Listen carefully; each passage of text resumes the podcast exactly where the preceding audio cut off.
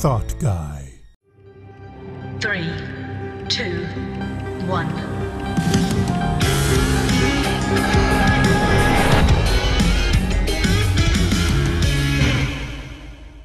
So when you take your clothes off, what is left? Your naked body, your birthday suit. When you take your human clothing off, not just the clothes, the skin, the bones, the hair, the teeth, organs, your stuff, your practicalities, your logic, your actions, down to the very cells of this vehicle that we're in called the physical body, what is left? Some would say nothing. Nothing's left.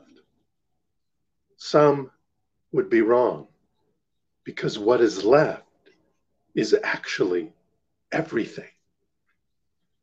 There's a famous quote by Pierre Teilhard de Chardin, and it goes like this We are not human beings having a spiritual experience, we are spiritual beings having a human experience. I'll say it again. I know I've said it before, I've used it before, you've probably heard it before, but let me say it. We are not human beings have a, having a spiritual experience. We are spiritual beings having a human experience.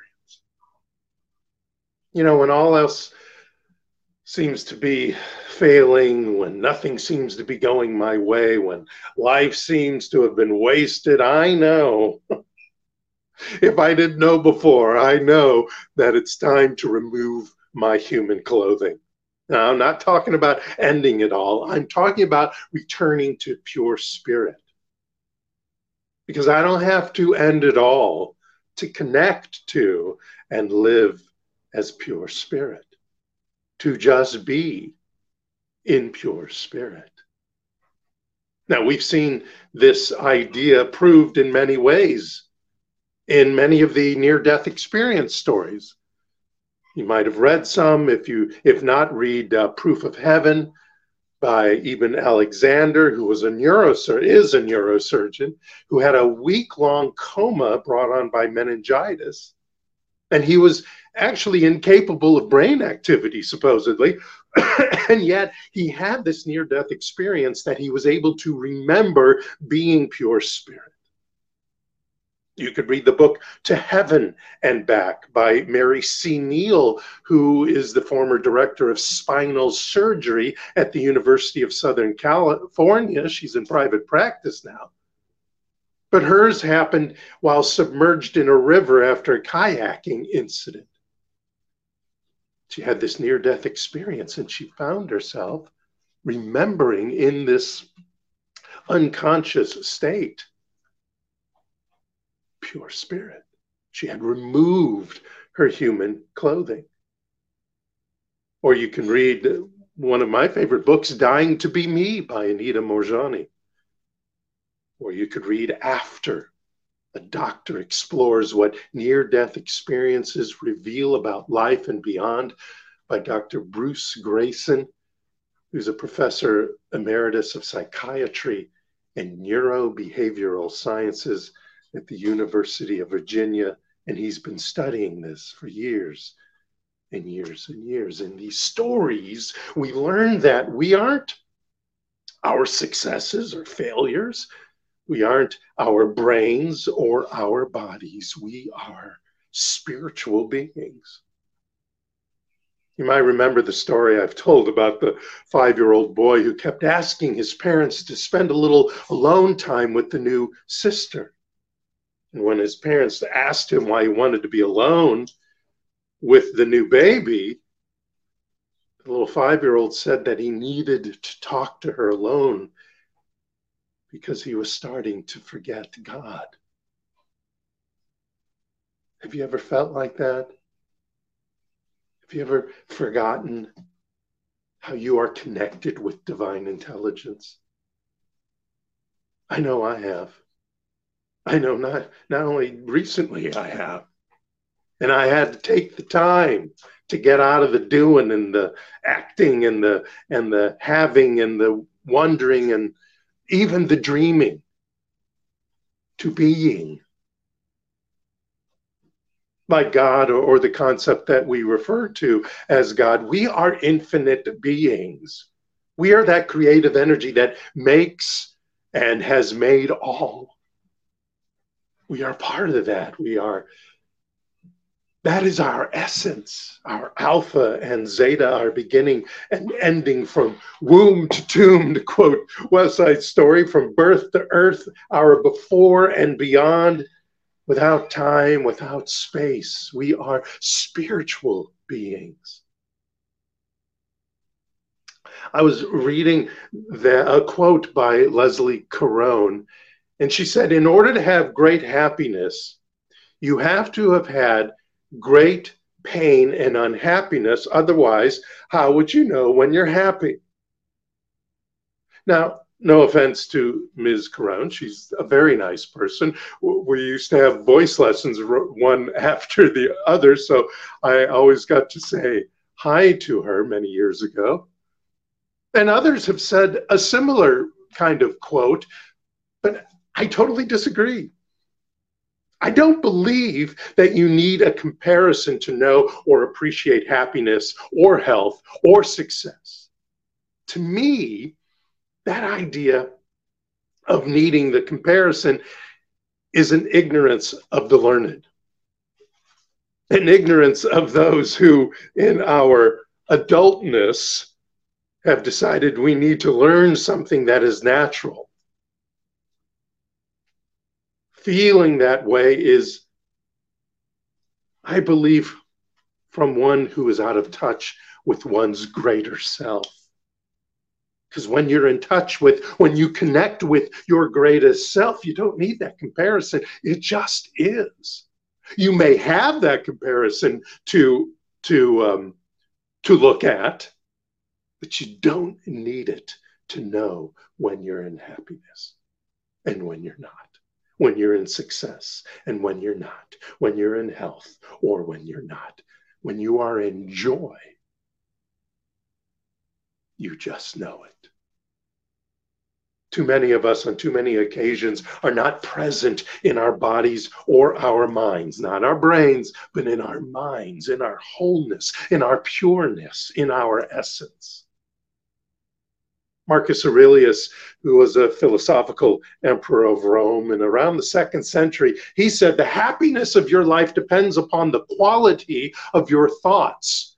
Therefore, guard accordingly and take care that you entertain no notions that are unsuitable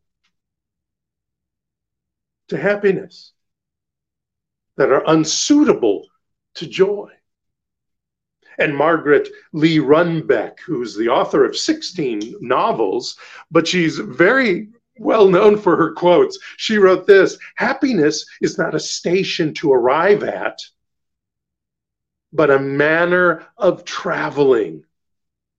Isn't that fabulous? Happiness is not a station to arrive at, but a manner of traveling. I love that so much. So, how are you traveling? And where are you traveling from? I can't answer that for you. That's your perspective to decide upon. But I can tell you this when you strip away your human clothing and awaken to your spiritual magnificence, your spiritual intelligence, your spiritual creativity, you tap into an infinite storehouse of information, intuitive ideas, wisdom, a foundation of clarity and calm. It's just there, it just shows up. When you remove your human clothing, you don't talk at the universe. You talk to it. You talk with it. You talk as it. You talk to that power and presence of nature, that infinite wisdom. You connect to and converse with the light and the power of God that is all around us. It's a sensation. It's a feeling like love. You don't see the light with your eyeballs. You experience it. You don't see that power with your eyeballs, although you may see the effect of it, but you live it. That is the effect of it. You live it and that which is around you. Now, your, your goals in life may be powerful. You've written them down and you thought about it, you contemplate them.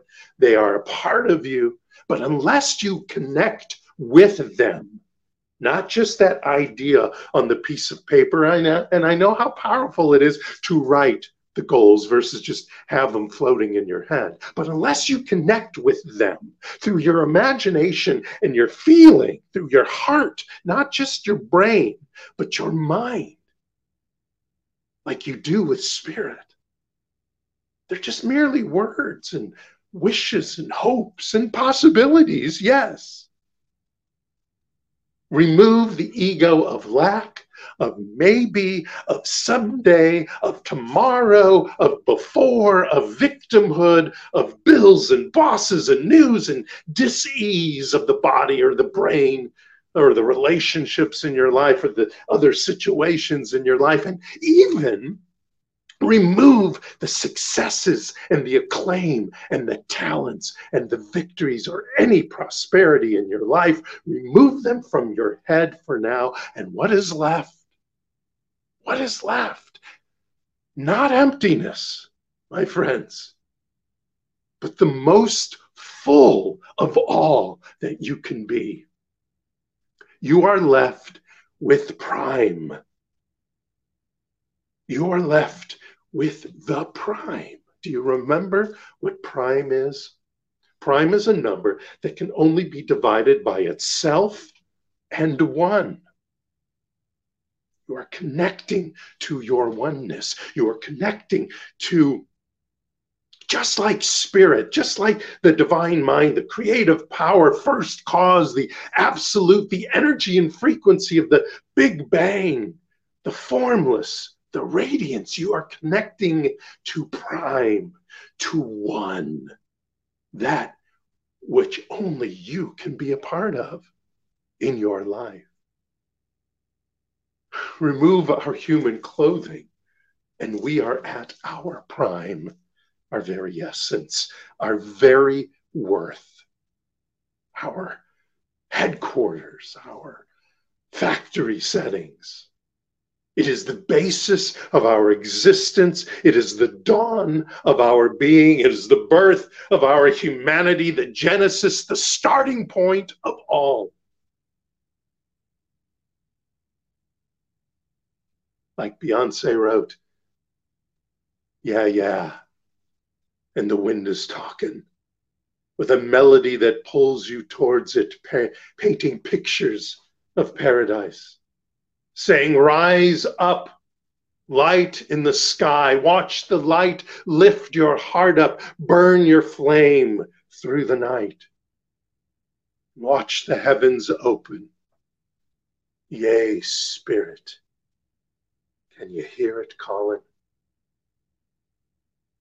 Connect to, commune with, and awaken as the divine within you always start there and always end there, no matter where you are or what's going on. It's there with your with your human clothing off, with your human clothing removed. It is there where you enhance, support, ground, center, expand, love, and transform your spiritual experience into your human experience. Now, tomorrow, and forever. Thank you so much. Namaste.